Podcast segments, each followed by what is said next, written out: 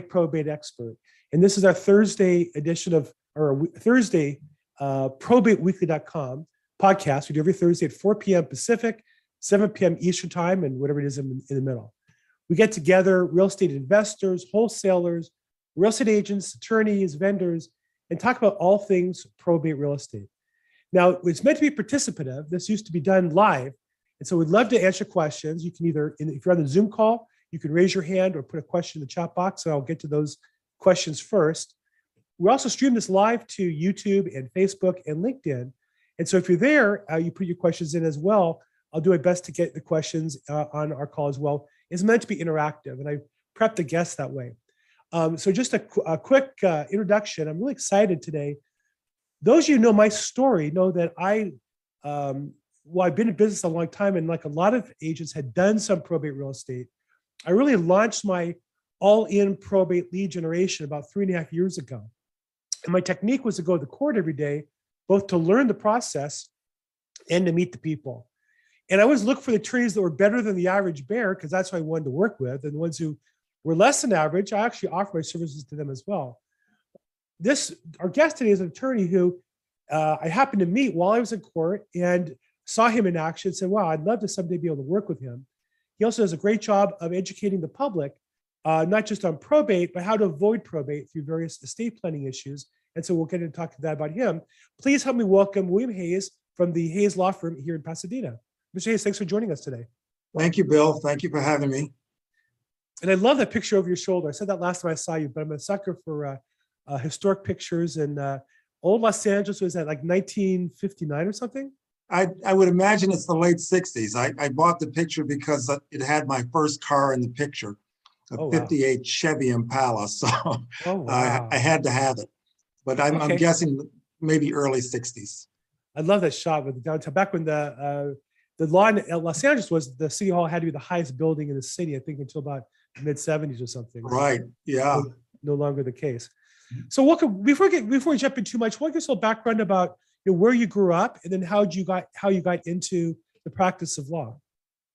Well, I, I'm originally from Chicago. I moved here as a teenager.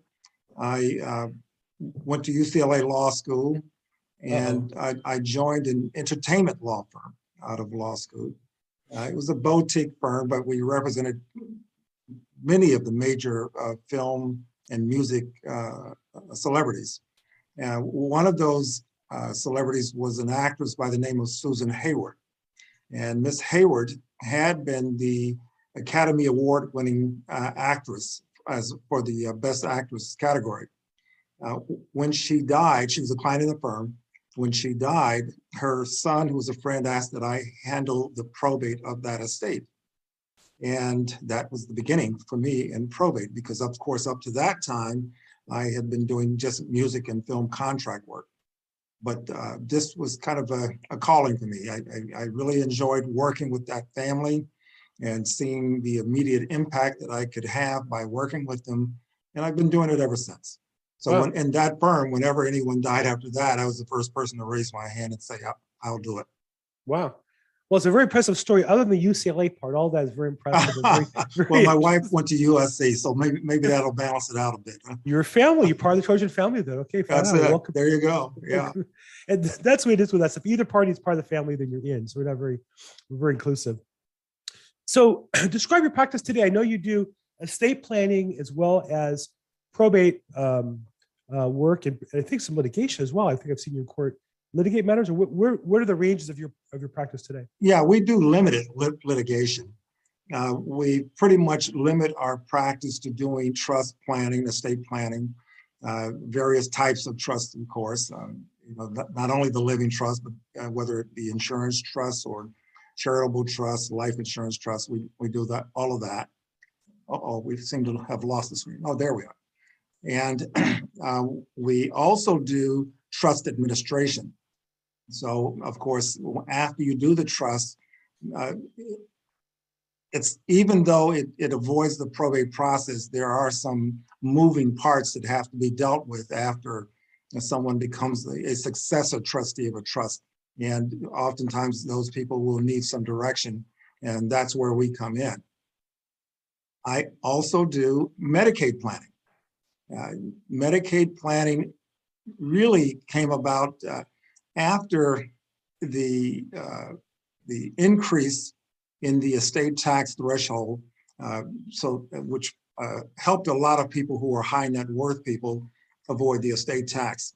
You know, Where it, when it was raised uh, to 12 million, well, currently it's 12 million, 60 thousand dollars per individual before the estate tax applies. And, and- and as you know, it's going to uh, sunset. That's going to change again back in the year 2026. It will go back to 5 million. But we got into doing Medicaid planning because the market for estate planning became that much narrower because most people didn't have a need to do uh, need to do too much planning to avoid the estate tax. Medicaid planning is about planning for people who are anywhere from low income to upper middle income. How do we plan for that person to help them preserve their assets and qualify for Medi-Cal?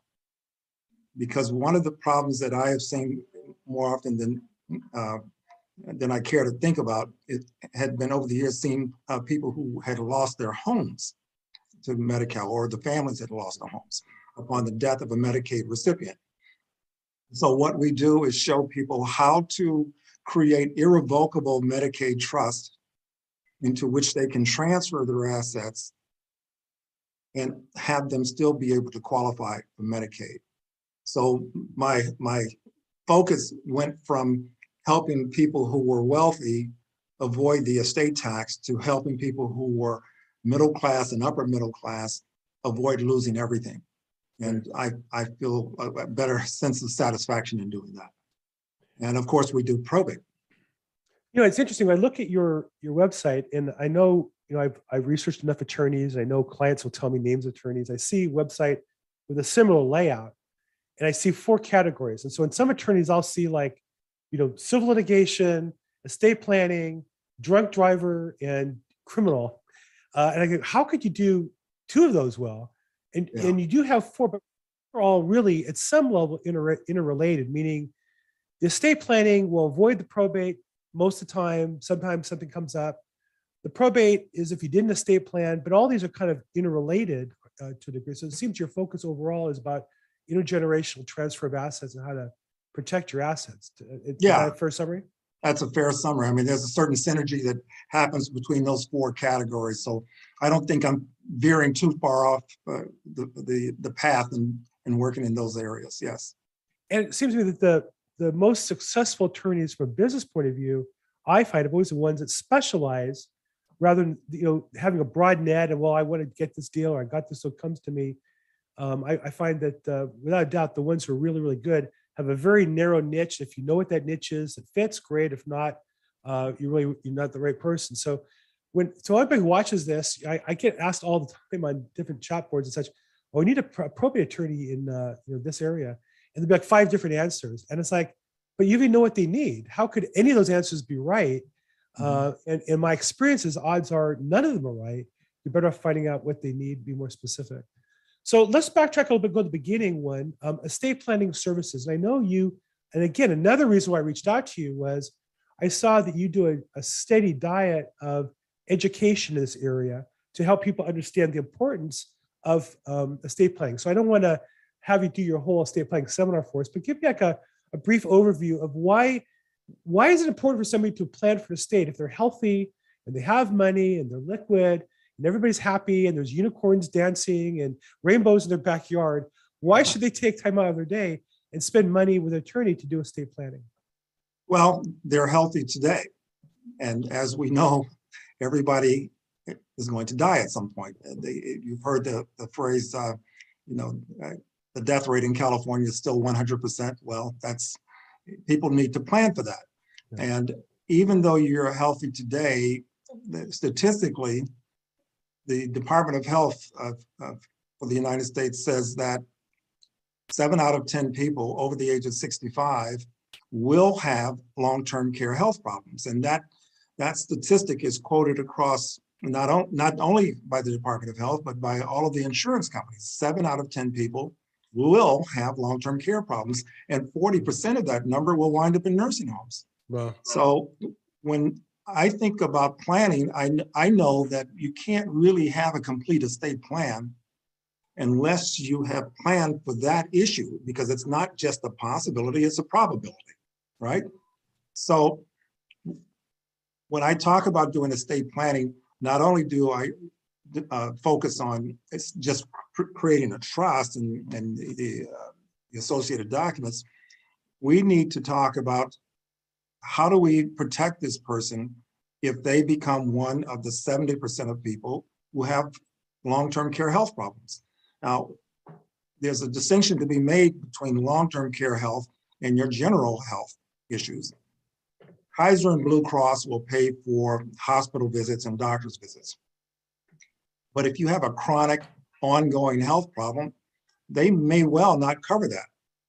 And Medicare will only cover that for up to hundred days. So you need to have a plan that deals with that issue. How are you going to protect yourself? If you don't have long-term care insurance, what are you really going to do?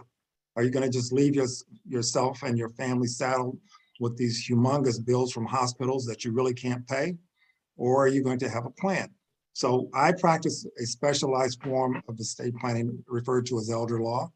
And for a large degree, what elder law is about is how do we protect people as they age so that they can really have a reasonable expectation of enjoying golden years. Uh, it- it- and given those statistics, if you haven't had some kind of, if you don't have a plan in place, you may well not enjoy those years. So I don't know if I answered your question, Bill, Yeah, but yeah. no, I think, I think that the answer always is, if you don't have a plan, the state of California has a plan for you. Um, you may not like their plan. It looks a lot like the DMV. It's just not as uh, customer service oriented as a DMV, but there's a plan there for you. If you plan ahead, you can make your assets go further and choose your, uh, your, uh, options. In Well, part of if- estate if- planning is If also, you're, if you're like Chuck Simmons, Uh-huh. you, you're gonna live forever. I just saw well, his email, hope. his message go to, way to go, Chuck. Chuck's a bit of a smart aleck, so I had to give him a little smart aleck answer back on the. If you're not, if you're not on the Zoom, there's a little, we're chatting back and forth here while, while Yeah. Bill's talking, well, Mr. Hayes is talking. I didn't mean to get caught on that. Okay, I felt like the teacher caught me chatting during class. Um, so I also know the estate planning is for when you pass how the assets are, and then you talked about how you know um, uh, and, and the and the costs and such, but also it, it has to do with uh, planning for if God forbid you're incapacitated, like who makes those decisions in your life. I know recently my uh, my daughter uh, had her first grandchild, her first grandson, and while we have great terms with my son-in-law and daughter, and we have great terms with his parents, they're fantastic people. They live in New York. Um, I can imagine even that we'll get along. Deciding who makes decisions for a child could be very um, difficult. I- I- you know, it- that those stresses come out under time.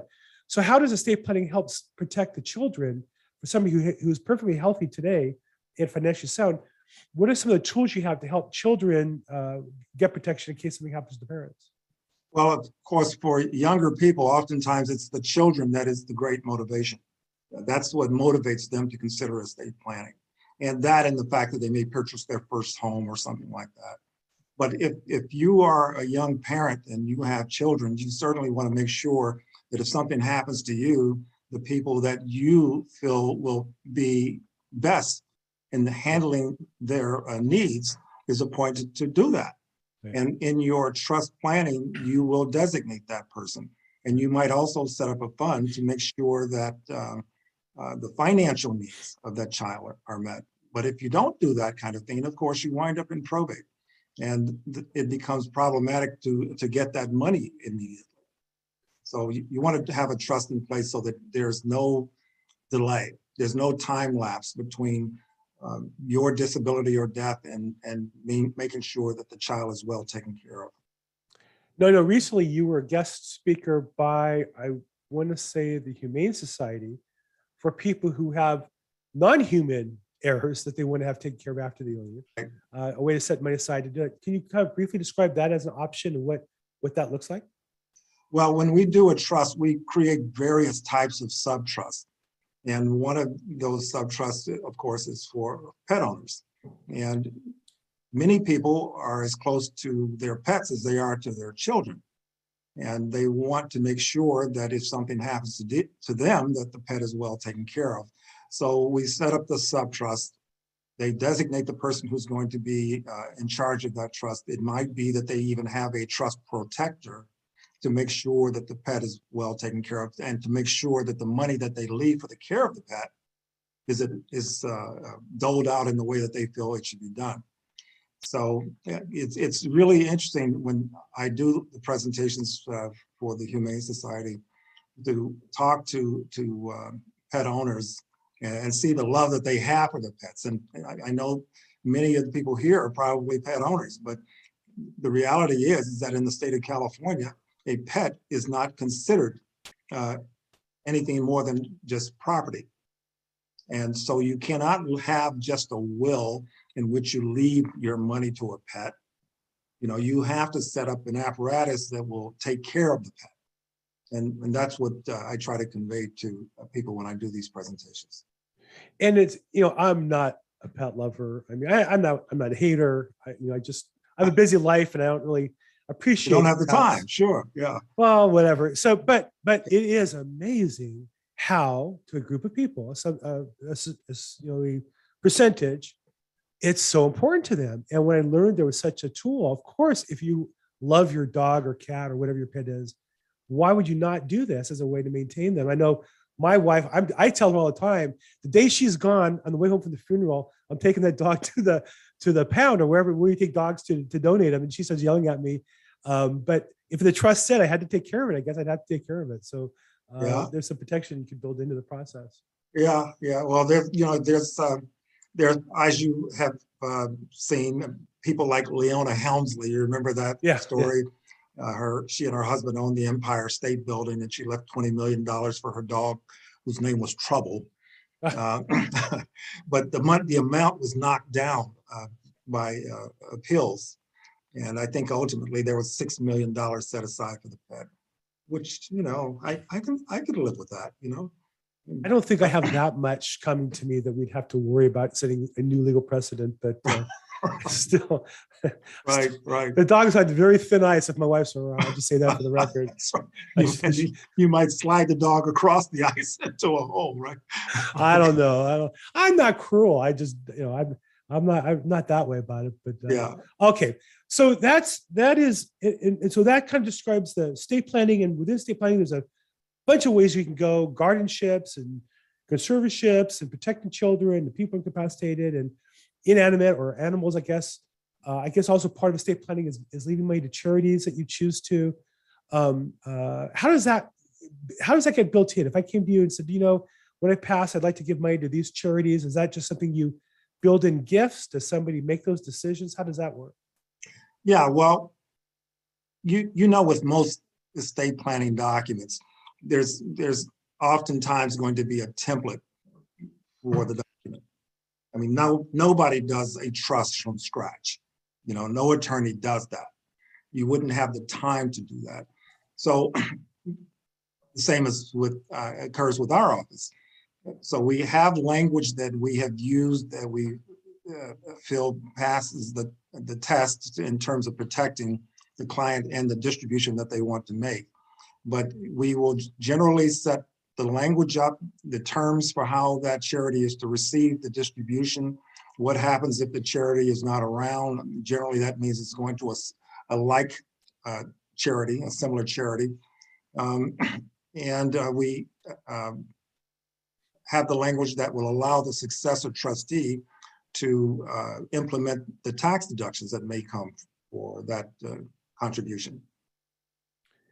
Yeah, so there's so estate planning includes a lot of details, a lot of possibilities. It's a very powerful tool to kind of attempt to kind of guide things. And in fact, uh, Linda Heim brings up another uh, interesting point. Thank you for pointing out, Linda, is a special needs trust, right? They're different. I saw that from Linda. Yeah, and I know it's yeah, a, w- there's a whole area of law there, right?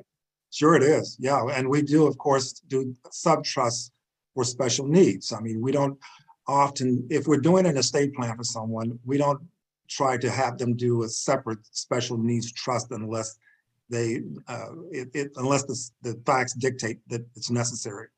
But in most cases, we do it as a sub-trust to the person's living trust. Mhm. And of course, again, there you designate who's going to be in charge of the special needs trust. If you're creating the sub-trust or someone else, the, the special needs sub-trust, you can also designate what happens to the money if the special needs beneficiary were to die.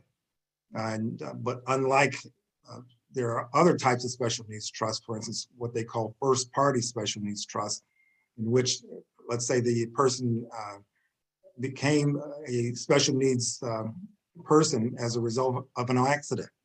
And they uh, received a large amount from an award, a damage award. Well, that money can be put into a special needs sub-trust. Th- That person who's the special needs person can still receive benefits from the state. But when that person dies, those special needs funds have to be uh, returned to the state of California to reimburse the state for any monies that it put out on behalf of that special needs person. So that is to be distinguished from the third party special needs trust, which is where, say, a parent or grandparent or friend, whomever, creates a trust using their own money. Well, in that case, they can designate who the recipient will be if the special needs person dies, whereas as opposed to the first party trust, where the person got the money from an accident or something, well, then that money has to be returned to the state of California for reimbursement. And so all these things are, none of these things are important until they become important. And you're Exactly. sitting in court and the ju- there's a court appointed attorney, there's a this attorney, that attorney, there's fees coming out. It's amazing how, when there's no plan, the- I would say it's chaotic, but it's certainly bureaucratic at the least. And so what you're setting up is to try to minimize the bureaucracy and kind of push things down a, a path of known, um, uh, known solutions. Right.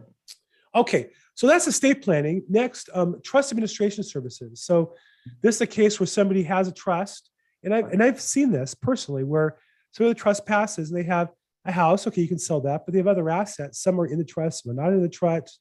Trust by title. There's personal property. There's stocks. There's bonds. There's bank accounts and such. Um, and somebody has to get the records to file the tax returns. What does a trust administration service look like in, in, uh, to a family? Well, you, of- course, you start by marshaling the assets. You want to know where, what the estate has, what the trust has.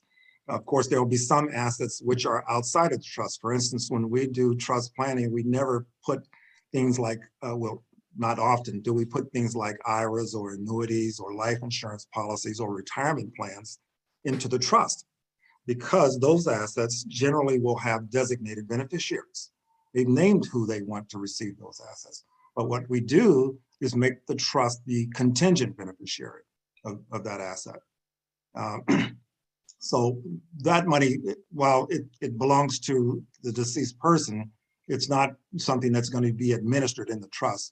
So we want to find out in the trust what, what the assets are that are in the trust and what the liabilities are for the deceased person.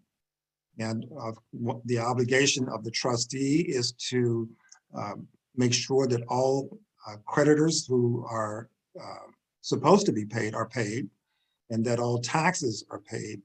And you want to also give notice to all of the beneficiaries, statutory notice to all beneficiaries uh, that um, there is a trust administration occurring and that they have 120 days to object to any of the terms of the trust if they choose to. And um, if they don't, they are going to be barred from doing so. So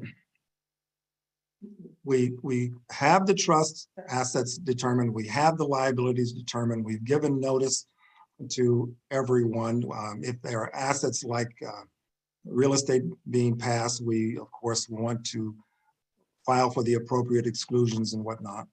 And after we've done that, we of course have to do an accounting uh, for the, for the trust. That's make- yeah. often a challenge. That's often a challenge. You're right. You're right. But it's, it's, the- it's the place at which you want to uh, cut people off at the pass in terms of uh, having ongoing uh, finger pointing, which happens in these situations quite a bit. Yeah, you want to be able to say, okay, here is the accounting. You now can tell us whether you see anything in the accounting that you object to. Now, even though we, we uh, do the accounting, and there may be people who object to the accounting, you cannot use that as a basis for not distributing them to them their uh, designated share of the estate. Okay, you can't hold the- their distribution hostage until they approve the accounting. You still have to make them their distribution, but you have the right to withhold a reserve for issues that may come as a result of any possibility of disputes, legal disputes. So we may say, okay, um, here's your distribution, everyone, but we are withholding uh, fifty thousand dollars. Uh, And we're going to hold that for a certain period of time to make sure that there are uh, no litigation issues that come up. And um, you can either do it that way, and generally you can hold it up to three years, for fifty thousand. Or you can file a petition for um, the court to approve the accounting. And of course, that's a quicker way to do it. Uh, Michelle asked a question about what's the difference on creditors being notified when there's a probate versus a trust? I'm sorry, once again, Bill? Are- Are the creditors notified in cases of probate uh, versus trust? How, how will creditors know about uh, the death and the opportunity to collect uh, in a trust situation? Yeah, the only thing that we, we do is make sure that we go through all of the paperwork of the client, of the decedent. Okay. And make sure that um, we don't see anything that, uh, uh, we look, we check on every creditor that we are able to uh, locate in, in reviewing the the decedent's documents. But there's no Yeah. notice process. It's not like a probate where they're put on No, it's notice. not like a probate. You- There's no requirement that you publish notice in the paper or anything like. So one of the advantages in a sense is that if creditors are paying attention, somebody passes, the assets can all be distributed before they have a chance to raise their hand and say they're owed money. Okay, good. So I, I guess we Yeah. crossed over that. Yeah. And, and somebody asked, Linda asked, these rules apply to California. Uh, Mr. Davis, you're, you're uh, licensed here in California. Are you in other states as well? No, just California. So uh, I, I think Linda, to answer your question, I'd say he's speaking as an attorney here in California, not giving you legal advice, but giving you some education and some, some uh, theoretical explanations. But these principles are pretty much true. I've interviewed attorneys now in about 10 different states, and it seems like the rules are fairly similar in all states. They, they all seem to kind of copy each other or, or work from each other. So I'd say these are basic principles that are true. But if you're in a different state, you should check with an attorney that's licensed in that state. Gra- Great questions, guys. If you have questions, put in the chat box or raise your hand in the Zoom call. I'll do my best to get to you. If the trust states the sole beneficiary is the son of the decedent, and there's no other children, no other spouse, will the executor have to send those letters to other family members like brothers and sisters, nieces, nephews? Uh, Okay, so I think the short question is, in a case of a trust, Mhm. if the sole beneficiary is the son of the, of the decedent, who else does he have to notify? Assuming there's, he's the only beneficiary, is there any reason why we'd have to tell anybody else? Yeah, you want to be able to notify who might, people who might be potential uh, descendants of the decedent. So let's say that there, there's a son who survives, uh, but he had a brother who died, and there are nephews and nieces from that deceased brother. Well, you need to give notice to those people too, because they, even, even if it's a situation where the trust has uh, indicated that that person is to be disinherited, they still need to be notified so that they will have the opportunity to file an objection because they may want to allege that there was undue influence used uh, in the creation of the trust or that the trustor, the trust creator, uh, was uh, mentally incompetent at the time. So you, you can't just ignore them uh, as, as though they don't exist. They need to at least be given notice. That's an interesting concept. So the fact it's a trust, the privacy will not prevent somebody from being disinherited to protect the case of fraud, which is common, right? Right. The caregiver or the nurse in the last week has them sign a trust that she's gonna get everything. And now the blue, and it says, you know, she gets it all and she's, but she has to notify the son anyhow, which, or the heirs, to give them a chance to say, whoa, whoa, where'd this trust come from? We didn't hear about it. Dad was sick then, dad was senile then, dad was, you know, not in capacity then. And so uh, they will have to give notice to at least pass that test, I guess, that there wasn't something going on. That's a great question, uh, Nikita. Thank you so much from Houston. Very good. Um, is a K1 sent out every year? So the the K1 comes to the family on investments or the assets that they have. Um, I'm not sure what that means, uh, Linda. I, I see your question about K1, but I'm not sure what you're asking. Is the K1 sent out every year? I guess if you're, if you're in a trust that has assets and its income and you're, and there's recipients of the income, they would get a K1, but, and if the, if the trust is receiving income, they will receive K1s from those investments. But I'm not sure how to answer what your. Question. Yeah, I think if it's, a- if it's an ongoing trust and the trust has not divested itself of, of those assets, then yeah, you're still gonna have to file uh, every year. Okay, and then so the kid follows up and says, no, if the son is the only child, Hmm. uh, and again, the kid, I think, I think, uh, Ms. Hayes' answer was, if he was the only child ever, uh, and- and, you know, there was no other children, no, uh, then no, there'd be no need to know somebody else. But th- there's a case where maybe there were two sons, one died, but that other son had kids, they would have to be notified, for example. So just because people have passed, if they have, uh, a dec- uh, they have children, then they might be heirs other than the verbiage of the trust. And I think what he's pointed out is you can't avoid telling people the status just because you don't want to tell them. If potentially they would have an objection, they have to be notified. Okay, um, income and property, there's income and debts. Okay, so yeah, uh, Linda is saying on an income property, there's income and debts, so you have to do a K one. Here's the thing, he has to send it out because he didn't, uh, know what the excessive be for two thousand. Not sure I understand your question. On the income property, there's an income and debts. Trustee thinks he doesn't have to send it out for 2021 since he doesn't know what the expense would be for 2022. I'm not really sure what that means, Linda. That's a little more complicated, I think, than we get into. I think I'll have to, have to defer you to uh, another time on that one. Um, Unless you want to unmute yourself and you can explain it. It sounds like a question that it's more of a tax question. Than Yeah. Trust yeah. administration question. Yeah, I mean, there's a question about, you, you have to, fi- you have the same responsibilities, I think, to file as an individual, right? If you receive income and you have to file an income on that, uh, uh, an income tax report on that income, and if you distribute income, then you have to file, uh, information there as well, but not the sure. trustee would have to file a fiduciary tax return, the ten forty-one uh, tax returns. uh, Yeah. Linda, I don't know if you want you, you'll have to file the K ones. Yeah. Um, okay. Linda, if you want to unmute yourself and then jump in, I'm glad to let you do that, but I'm not sure I'm following the question. I'm one of the beneficiaries on the trust from my mother and it's fourplex. So there's income coming in and then there's debts going out. And my brother is the executor trustee. And when I asked him about the disbursements for 2021, he said he didn't do it because he know, doesn't know what expenses there's going to be for 2022. So like if we have to put a new roof on or something like that. But so my understanding is every year he needs to do it. He can't just say there's a projection of extra expenses for the following year. Is that correct? I, I would be inclined to agree with you. So, you know, just because, I mean, we do need to put a roof, but that, does that mean he doesn't have to give disbursements in 2021? Because, Well, I think that'd be, if he's not doing it until twenty twenty-two, that's something that applies to twenty twenty-two. exactly, and he's still getting, in. we're still getting income for 2022. So, Right. okay. He, that's what he thinks. He thinks he doesn't have to because there's proje- projected expenses.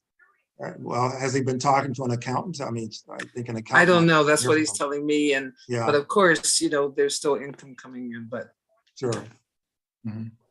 that's Well, you another. s- My father used to say, you can write off anything you want until the IRS audits you, it makes you prove it up. Then you have to figure out. what you write Yeah, that's, and I mean, all of the beneficiaries are thinking, where's the K one disbursements, you know? Right. Yeah, And can I ask one more question? If, a- if a person such as myself wants to get bought out, is it something, a simple thing to be bought out of it, or do I have to go to an attorney to do that?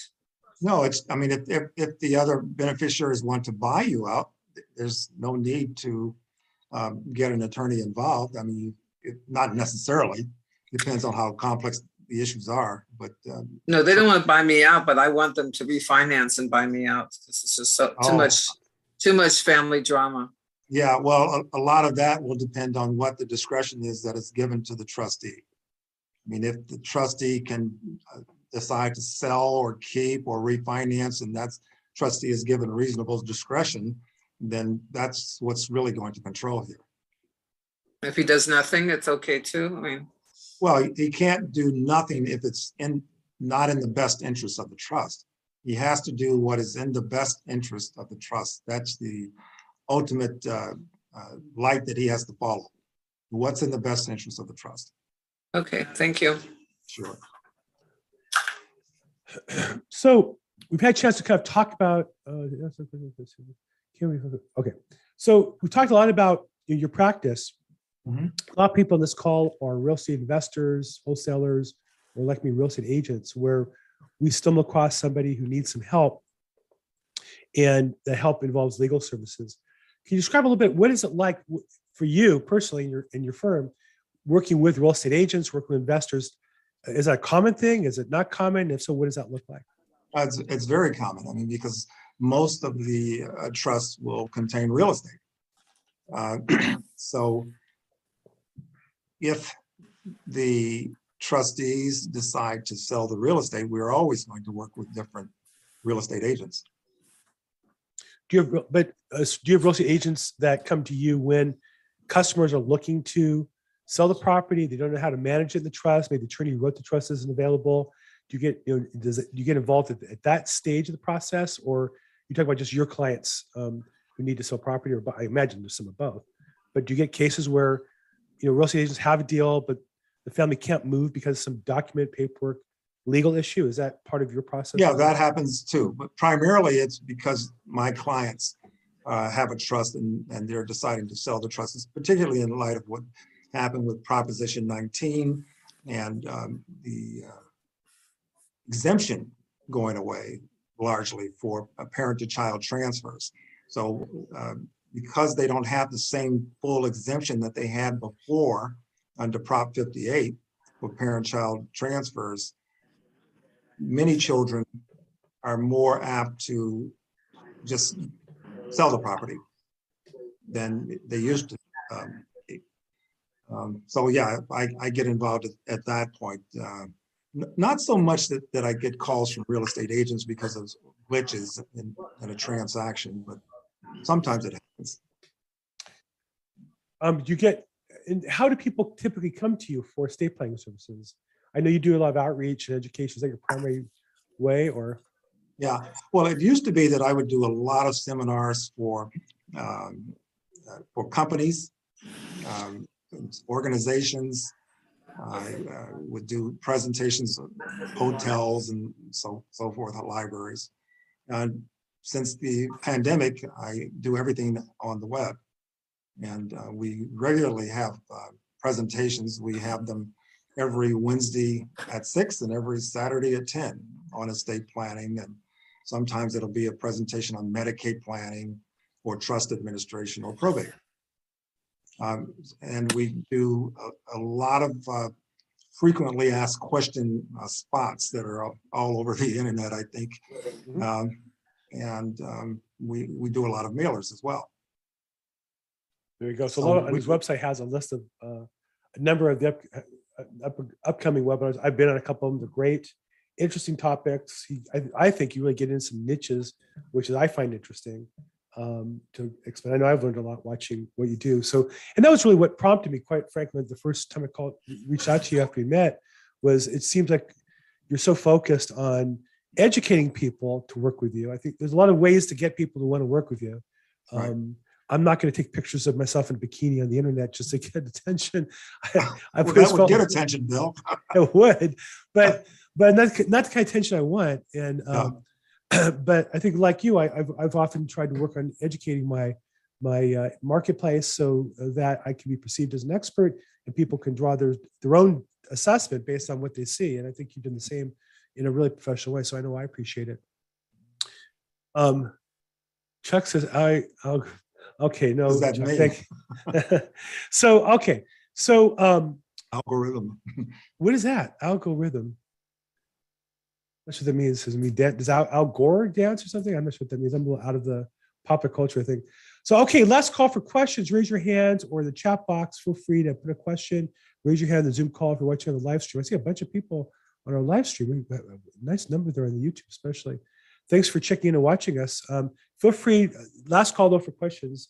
Uh, I've been I've been under the weather a little bit this week, uh, and I actually caught the coronavirus for the first time in this whole Hmm. cycle. So uh, I'm, uh, definitely dragging a little bit myself, but thank you for for. Uh, uh, that's a great question, Sherry. So how do you get? This is a question from a real estate agent, I believe. How do I get? How do we get ourselves in front of attorneys to get more probate business?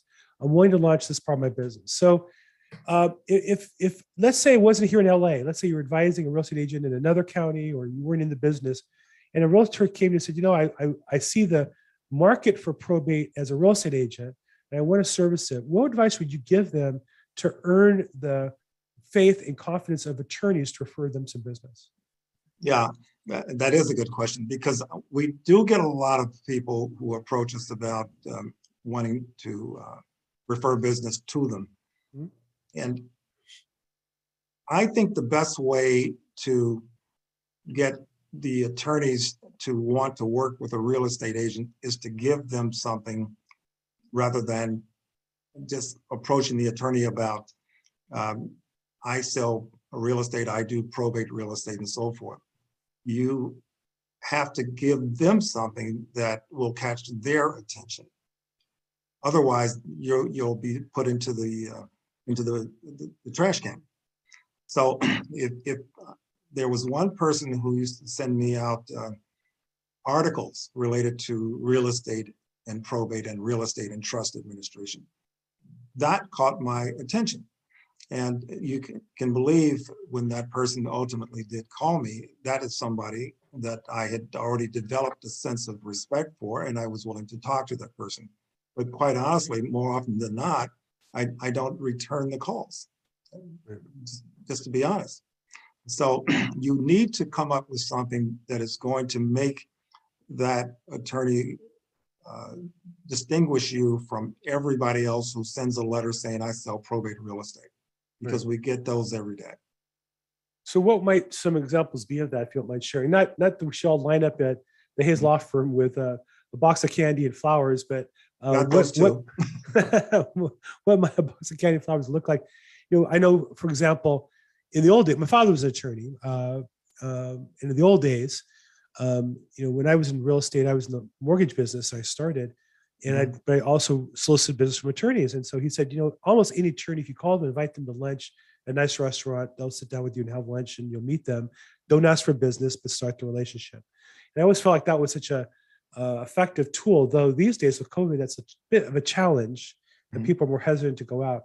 What what would be appropriate things to to give an attorney to help them uh, so that they can show that value? You have any examples in mind? Well, I mean, as I said, articles that. uh, kind of, Information. eh, eh, Yeah, intersect uh, probate and, and, um, and uh, real estate or Okay. trust in real estate. Okay. And as far as inviting people out to, um, out for lunch, I, I had someone recently who invited me out to lunch, but the, the lunch came via DoorDash. And Nice. so we, our meeting was on Zoom. Nice. So if you tell someone, you know, I'm, I'm going to uh, have lunch sent over from Fleming Steakhouse or something, not, not many attorneys are gonna say no. Why Nice. not? Yeah, and at least you'll get a chance to speak to that person. Exactly. Yeah. Exactly. But it- what, what happens after that, of course, is up to you because there's also the reality of once anybody gets back into their lane, Right. they're not going to really think about you anymore. Right. So from that point, you have to have some kind of drip campaign to stay in front of that person and to reach out to that person periodically. So hopefully you bonded with them during that lunch so that when you make that call every two or three months and say, hey, Joe, how are things going? They'll take the call. Right. Yeah. You have to develop that relationship. It's not a one-time thing, right? Your mm-hmm. your your your legal practice isn't for sale with one steak from Fleming's. It's going to be a few phone calls as well. Two, right? maybe, yeah. Uh, Eric asked a question that if somebody has a living trust on a property, is there any way they can revoke it? Like the property is vacant and the recipient uh, of the life estate hasn't done any, anything in it. Uh, So we, we see this where people have a trust and they say the trust are going to give it to so-and-so and so-and-so is living there, but it's, it's uh, decrepit. Ca- And I, I think the answer is that there's two types of trust. There's revocable and there's irrevocable, correct? True enough, yeah. And most people, of course, have revocable trust, the, what people refer to as the living trust. Uh, But if, if, if the person who created the trust has died and the beneficiary is not showing any interest, I had a situation not long ago where uh, someone had moved into property and declare to everybody that, you know, I'm living in this property and I'm paying the taxes. Well, basically what that means is, is that they are taking possession of that property through what is called adverse possession. And if they stay in that property for five years, living, uh, the phrase in most uh, legal cases is referred to as living in the property in an open and notorious way, meaning you, you're, you're not shy about saying, this is my home. And you pay the taxes and whatever other uh, maintenance costs there are, and you do it for five years, it's gonna be hard for that beneficiary to come back six years later and say, hey, that's my property. So, Right. So the answer then is if it's a living trust, by definition, a living trust is a revocable trust, you could revoke it. It's an irrevocable trust. And when is an, is an irrevocable trust more about shielding assets? Is that, is that the distinction? Yeah, so for instance, in Medicaid planning, when we do a living trust, we include in our trust something that we refer to as Medicaid triggers. And basically, without going into detail, it's a, it's, it's a way to enable and authorize these, the person who is in the trust, uh, who is in charge of the trust when um, the uh, trust creator becomes disabled, to be able to move assets out of that trust into an irrevocable trust. The living trust is revocable. You want to move it into an irrevocable trust. You put those assets there, but you have to do it in a very precise way. You can't just take the property, I mean, take the assets in mass and just transfer them. You can't take a hundred thousand dollars and say, hey, I'm just transferring it into this, into this uh, irrevocable trust. There's, they have a, a process for transferring assets in California when you're doing Medicaid planning that will allow you to transfer those assets without causing the uh, potential Medicaid recipient to disqualify themselves. So you, you have to transfer the assets in increments under a certain amount. The same with real estate. If you're transferring real estate and you want to get it out of your name, let's say you have an investment property. And I say investment property because if it's your primary residence for Medicaid planning, that uh, property is considered exempt. Uh, Got it. So you don't have to worry about it. You can take uh, your primary residence and just put it into the Medicaid trust as it is. But if you have an investment property, you have to do it in- with fractional deeds.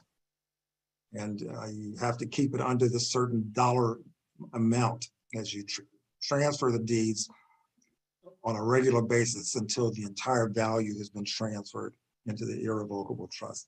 And there are different types of irrevocable trusts. There are irrevocable trusts that hold insurance policies. Uh, that's, we often do that when people have very large estates. And you, you, when you have an insurance policy, that's considered part of your estate. So if you have a million dollar insurance policy that you're paying the premiums on, for estate tax purposes, you, that million dollar payout is part of your estate and th thus subject to the estate tax. So um, you, but when we do insurance trust, oftentimes we do it to decrease the value of the estate so that it stays under the estate tax threshold. And as I said before, currently that estate tax threshold per person is $12,060,000. And, and, but again, it's going to revert in the year two thousand twenty-six to twenty, uh, five thousand dollars uh, with the, plus the cost of inflation may impact that. Uh, But uh, you, um, the insurance trust is often used to pay the estate tax for very large estates. It. So since it's out of the trust, out of the, uh, the state of the person, they can make arrangements with that insurance trust to pay the estate tax. Uh, then there are charitable trusts, often those are irrevocable. So they're like charitable remainder trust and charitable lead trust. They're, they're trusts called grants where people want to transfer their uh, properties to maybe their children and, and get uh, a tax benefit um, and get that asset out of their estate. There are all types of irrevocable trust. But the, the, the overriding theme for those uh, types of trusts is once you uh, create the trust and you fund that trust with assets, you can't ask for it back theoretically, because there always, there's always a way, right? Well, if you have an uh, attorney, there's always a chance to ask. Yes, yes. So if every, if you, even with the irrevocable trust, if you get everybody on board and they say, hey, let's, let's uh, tear this document up, well, you tear it up. Matt asked an interesting question. How, how important, when somebody approaches you, um, how, um, more likely to work with them if, in addition to being a real estate agent, they're also an auctioneer or they hold auctions? Is the, I know that in, in LA, we have certain types of probates that have to go to auction because they're, um, when the LA County, um, uh, attorney handles the case, that's their format. They use auctioneer as their service. Uh, and I know there are other companies that do that on a retail basis as well. And it's one of those tools in real estate outside of probate that kind of, it's a concept that sounds good once in a while and seems to ebb and flow. Is the auction process important to you? Is that, is that, if I came to you and, and, and uh, said to you, in addition to being a realtor, I have an auction and here's why that will get you a better price for client, is that something you're interested in hearing about, or is that just another gimmick to you? Well, I- you know, I haven't had much experience with it, but I can, I can tell you that if, if that were offered to a client, that might be something that would appeal to a lot of trustees. Nice, nice to know. And then, um, how important are, say, somebody having a designation such as certified estate specialist or a certified uh, probate uh, expert? Are those kind of, I know with attorneys, there's designations that you get certain privileges and postings on your bar and such with. Are those designations something you pay attention to in real estate agents or are they um, not so important? They're important to, to the extent that you have the assumption that at least that person has some experience or knowledge. Okay. But ultimately, it just comes down to human relationships. You know, Okay. is this somebody that you like and can work with? You know, are they going to put the energy into, to make sure that this client is taken care of? Yeah, I, I mean, we, as real estate agents, I'm sure attorneys as well, we get marketed all the time by companies and, and the value of the designation. And, and people ask me, and I say, the value is the education. It gives you the confidence and the ability to give value to your customer. But the designation, you can copy it on the internet and use it fraudulently. You're not going to get any more business. It doesn't really do anything for you. Mhm. Um, question from New, North Carolina. Linda says uh, she got an email from a realtor that her aunt died in Florida, was looking for relatives. She said she had a son, believed he died, blah, blah, blah, didn't know, hired a PI to search. Was a long story here. I'm sorry you got started on all this. Um, uh, how was it? Well, the niece is being entitled to anything in the house. Okay. So tax sale in July. So Florida moves, other states move faster than California. And, and um, Mr. Hayes is licensed here in California. So other than for sport, he really can't give you an answer on what happens. But um, this is a common problem in the South, in particular, where um, it was common that families have eight or ten children, and, and the next generation had also eight or ten children. All of a sudden, grandma, grandpa had like fifty uh, had 50 grandkids, and when they pass, if they didn't do an estate plan, uh, all fifty have a fractional share. None care enough to take care of the matter, uh, and somebody and there's disputes, and then people buy up bits and pieces of it along the way and take over. Are you aware of this process at all? It's more common in the South. It's not as common here in California, but it's particularly challenging in the rural parts of the South where, um, you know, in the old days, we all had larger families and in, uh, uh, in rural areas, they tend to have larger families. Uh, but it's becoming a very big, I think, I want to say political issue, but it's, it's becoming an issue of our families losing their family heirships through these um, uh, processes. Is this something you're familiar with at all? I'm sorry, when you say through these processes, what, what are the processes? So these are fractional interests. And so what happens is nobody's really in charge. And so taxes don't get paid. And then investors buy up the tax sales. And then, now, then they become fractional owners and they forced to sell the property. But among the 50 grandkids, none really care to buy the property. So the one guy kind of gets it on, Mm, they'll, he'll say on the cheap. Of course, uh, the investor would say, well, you could outbid me if you think it's worth more. Um, and so there's a there's a kind of controversy about um, look, this is the after effect of not planning proper estate, as you have these grandparents who worked their whole lives for these properties, in this these cases many times farms, where they meant to keep them in their family forever. maybe they, did- they didn't know, or some of these processes like estate planning didn't exist back then. Um, it is sad to see happening, but it's very common. I know in South Carolina, in Georgia and in Florida, um, and, and they're very litigious because you have multiple errors and multiple attorneys. I'm not sure we could really get into that in detail here today. Linda, it's, a, it's an important topic, but I don't know that's really quite our, our topic here today. Maybe we could talk offline sometime. Uh, Okay. Uh, and uh, yeah, Michelle, you make a good point um, about that. Okay. Any other questions I see here? Uh, I don't see any hands up or any other questions.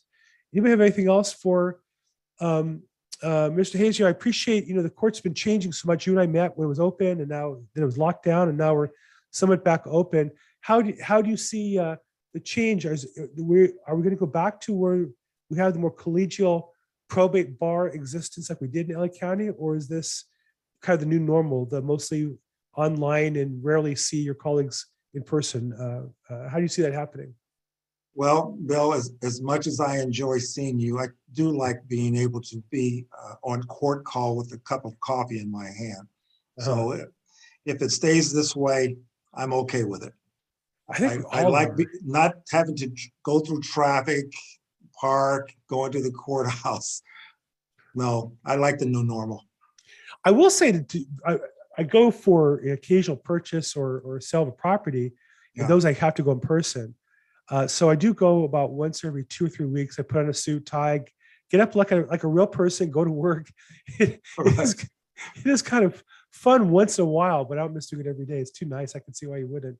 Yeah, Well, look, I just want to thank you so much for your time. You and your staff have been so gracious to give your time here today. I know we've recorded some other material with you. And just to kind of a quick recap, someone want to get a hold of you, what's the best way? If they have a detailed question or have a client that's looking for an estate plan or they have a probate question, what's the best way to get in touch with you?